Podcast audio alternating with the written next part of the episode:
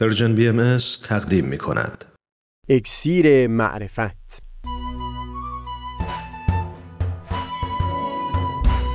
مروری بر مضامین کتاب ایقان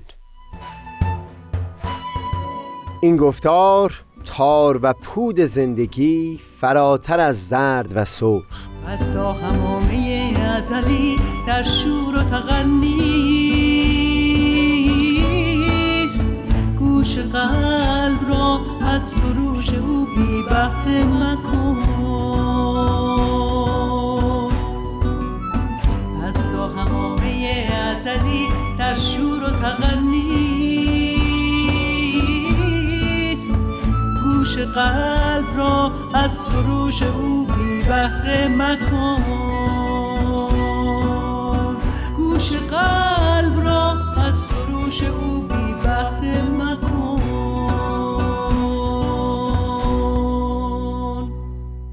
دوستان سهیل کمالی هستم. در بخش پایانی گفتار پیشین تلاش کردم تا بینش های اون چند گفتاری که همه رو تحت عنوان تار و پود زندگی جا داده بودیم رو به طور خلاصه مروری بکنیم. تا مقدمه ای باشه برای وارسی همون بینش در شاخه های معرفتی دیگه و هم گوشه های دیگر زندگی آدمی. در خصوص پیامبر الهی و مواجهه با ظهور بینشی که مورد گفتگوی ما بود این بود که ظهور الهی و به همین واسطه پیامبر الهی دارای مقامات گوناگون هست. زمانی که مقامهای عالیتر این ظهور مورد قفلت قرار می‌گیره و مردمان فقط و فقط توجه رو معطوف به مقامات پایینتر می‌کنند این منبع تلخی و درد در دل پیامبر الهی بوده.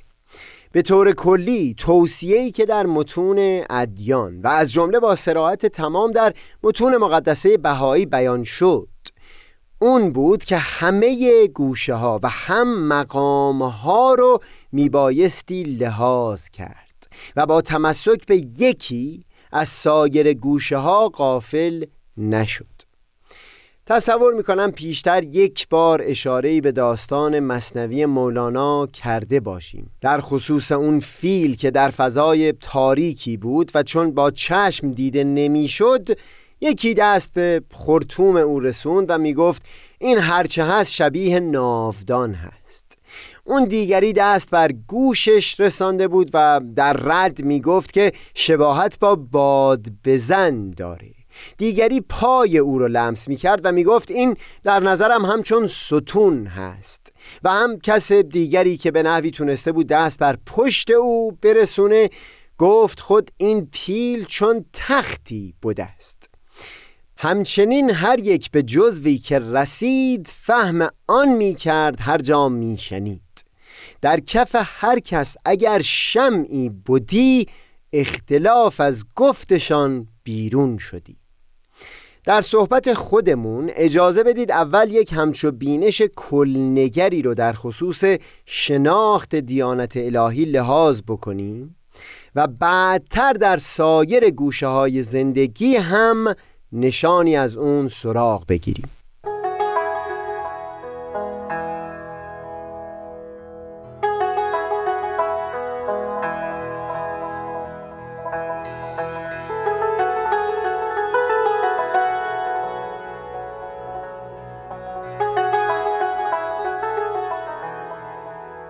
حضرت بهاءالله در بیانی ظهور الهی در این عالم رو به آفتابی تشبیه می کنند که پرتوی او در آینه قلوب گروهی از پیروان بدایع حکمت و اندیشه رو جلوگر ساخت. و باز پرتوی اون در قلوب کسانی دیگر بدایع عرفان رو نمودار کرد. چون بیان کوتاهی هست بگذارید عین بیان رو در اینجا نقل بکنم. یا هو آفتاب حقیقی کلمه الهی است که تربیت اهل دیار معانی و بیان منوط به اوست و اوست روح حقیقی و ماء معنوی که حیات کل شیء از مدد و عنایت او بوده و خواهد بود. و تجلی او در هر مرآتی به لونی ظاهر. مثلا در مرایای قلوب حکما تجلی فرمود حکمت ظاهر شد. و همچنین در مرایای افعده عارفین تجلی فرمود بدایع عرفان و حقایق تبیان ظاهر شده. در اثر دیگری به نام هفت وادی در تأیید مثالی که مولانا در مصنوی به کار برده بود همچون مضمونی رو اشاره می کنند که نور خورشید در شیشه زرد اگر جلوگر شد رنگ زرد از او پدید میاد و بر شیشه سرخ اگر پرتو افکند نور سرخ رنگ. این قفلت از تمام نیروهای نهفته در نور خورشید می بود که از میان تمام طیف رنگ هایی که می‌تونست پدید بیاره نظر یک فرد فقط و فقط معطوف و محدود شده باشه به هر کدوم از این رنگ ها زرد و سرخ و مثل او. به این خیال که نور خورشید به جز اون رنگ چیزی نیست. همین بود که در متون بهایی در عین حال که هم نسبت به برخی عرفا و بدایع عرفانی نظر عنایتی داشتند. و هم نسبت به حکما و فیلسوفان در الواح این ظهور ستایش بسیاری بر زبون آوردند. اما همونطور که در اون بیان حضرت بهاءالله هم نقل کردیم دیدشون این بود که اینها تنها گوشه و پرتوهایی از ظهور هستند و نمی بایستی نظر محدود و تنگ بشه به تنها یکی از اینها. به این تصور که کل دیانت جز اون نیست. در واقع شناخت کاملتر از پدیده دیانت زمانی حاصل می شد که تعادلی به وجود آمده باشه بین این گوشه های مختلفی که همگی از نور همین آفتاب پدید اومده.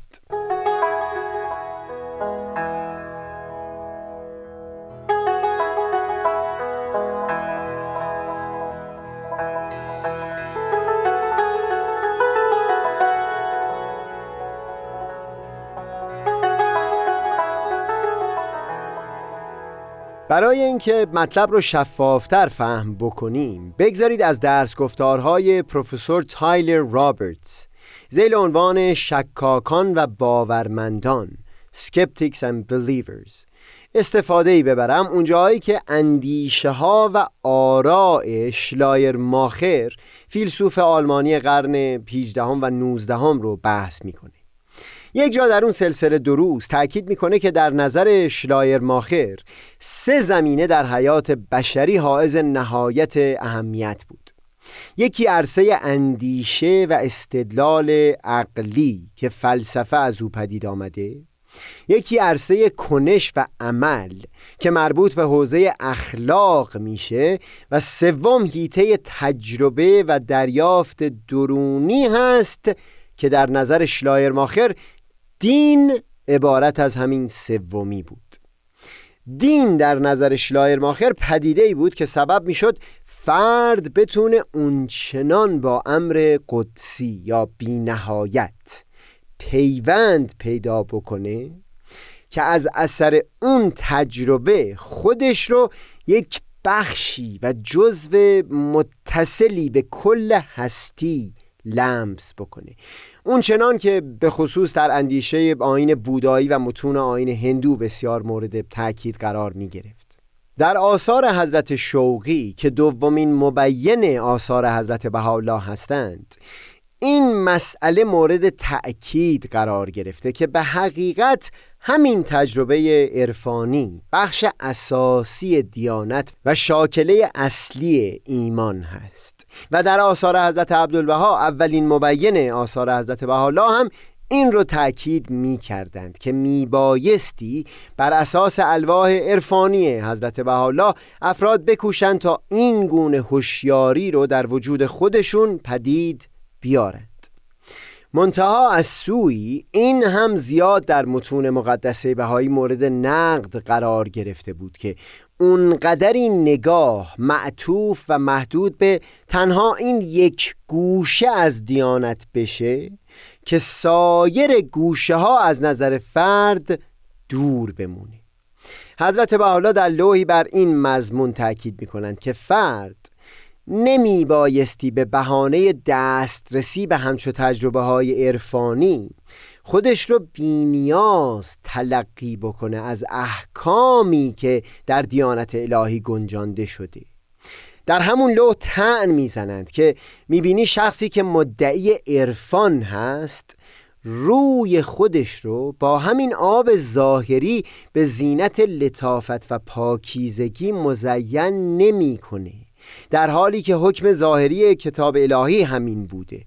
فقط و فقط به این بهانه و مستمسک که به قسل وجه باطن نائل شده.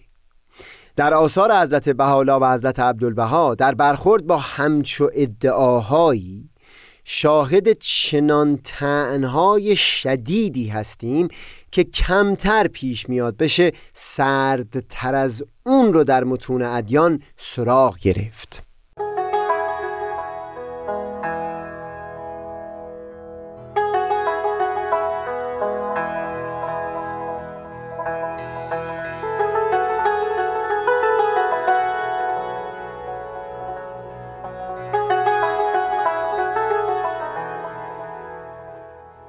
برخی گوشه های عرفان و هم برخی عرفا مورد ستایش قرار گرفتن در متون مقدسه بهایی. منتها اینکه تمام ظهور الهی خلاصه شده باشه. فقط و فقط در این یک گوشه این مورد نهایت درجه نکوهش بوده. اینکه افرادی ادعا بکنند که به باطن دیانت دست پیدا کردند و زواهر رو برای عموم افرادی گذاشتند که از همچو تجربه های محروم هستند. در یک لو حضرت عبدالبها همچو ادعاهایی رو به سراحت از بیمزگی های متصوفه به حساب میارن و حضرت بحالا در کتاب اقدس به خاطر این لحن غرور و فخر فروشی که در اون به مشام می‌رسه حتی شدیدتر از این تن رو بیان می‌کند. این در عین حالی هست که پیشتر بیان کردیم تجربه های عرفانی و اون ارتباط عمیق درونی با امر قدسی. اون حس پیوند با امر متعالی غیبی با وجود بینهایتی که به صرف همین بینهایت بودنش نمی‌تونه درست در اندیشه ما بگنجه. لذا غیب و ادراک ناشدنی هست. اما به نحوی یک اتصال و ارتباط درونی رو با این امر بینهایت میشه تجربه کرد.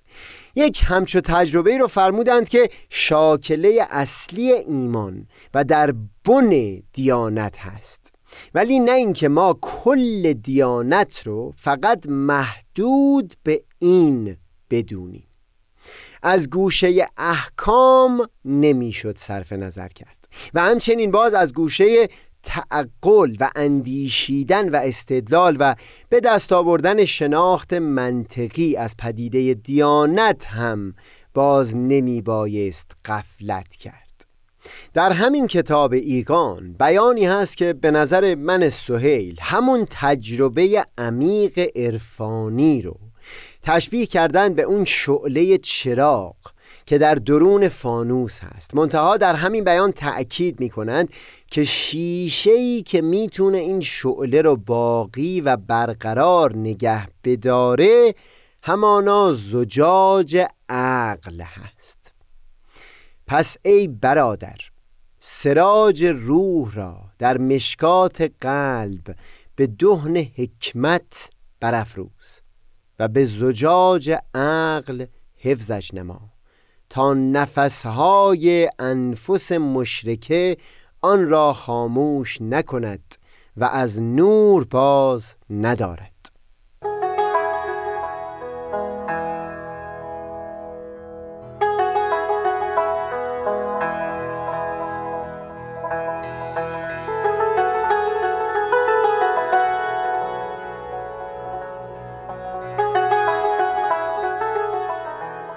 اگر خانش من از همین بیانی که از کتاب ایقان نقل شد صحیح باشه درسته که اون بن و اصل و اساس رو همون تجربه عرفانی بیان می کنند و اون ارتباط و پیوند مستقیم و بدون واسطه ای که فرد در میان روح خودش با بینهایت و اون امر قدسی متعالی لمس می‌کنه. اما در همین بیان تأکید هم می کند که روغنی که این شعله رو روشن می‌کنه و هم روشن نگه میداره دهن حکمت هست و شیشه ای که کمک می‌کنه تا مبادا شبه پراکنی ها و هم آزارها از سوی مخالفان اون رو تهدید بکنه همون زجاج عقل هست.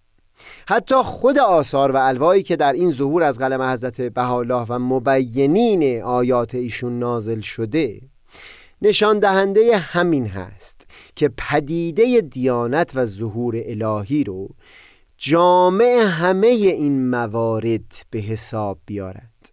چندین اثر از قلم حضرت بهاءالله به نحوی نازل شده که می توان اونها رو به عنوان آثار عرفانی توصیف کرد. چندین و چند اثر رو هم میشه الواح با تم فلسفی به حساب آورد. از سوی در الواح خودشون و به خصوص در کتاب است توجه بسیاری هم به نزول احکام معطوف کردند. مشخصا کاملترین شناخت از ظهور الهی زمانی حاصل میشه که یک فرد تمامت آثار نازله از قلم حضرت بهاءالله رو مورد مداقه و مطالعه قرار داده باشه. نه اینکه صرفا توجه خودش رو معطوف به یک گوشه از آثار ظهور کرده باشه.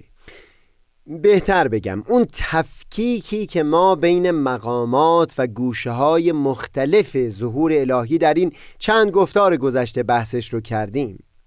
همین تفکیک رو در دیانت الهی و جنبه های مختلف آثار اون هم شاهد هستیم.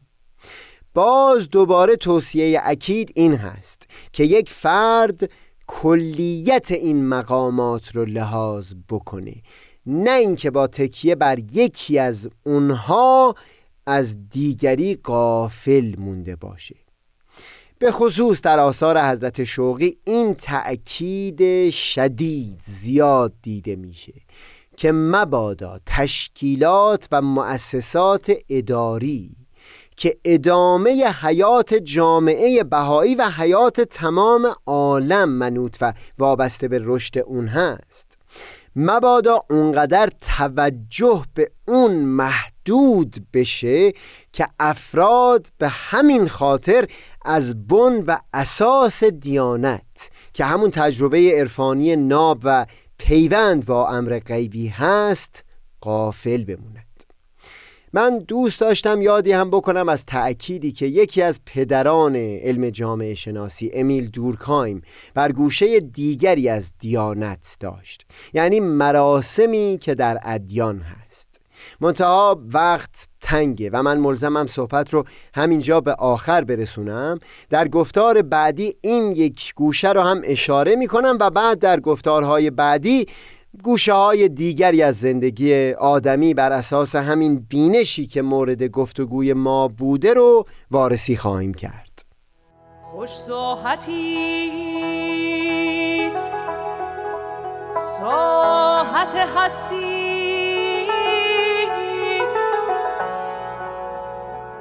اگر اندر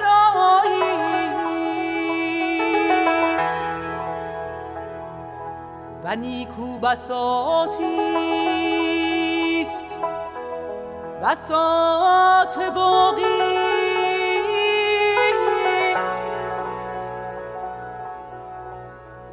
اگر از ملک فانی برتر خرامی.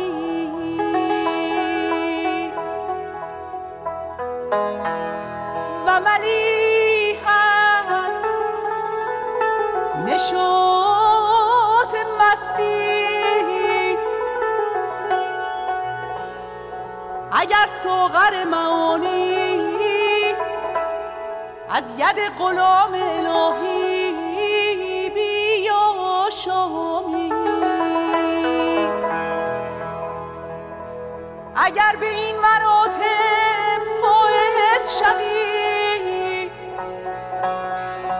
از نیستی و فنا و مهنت و خطا. فارغ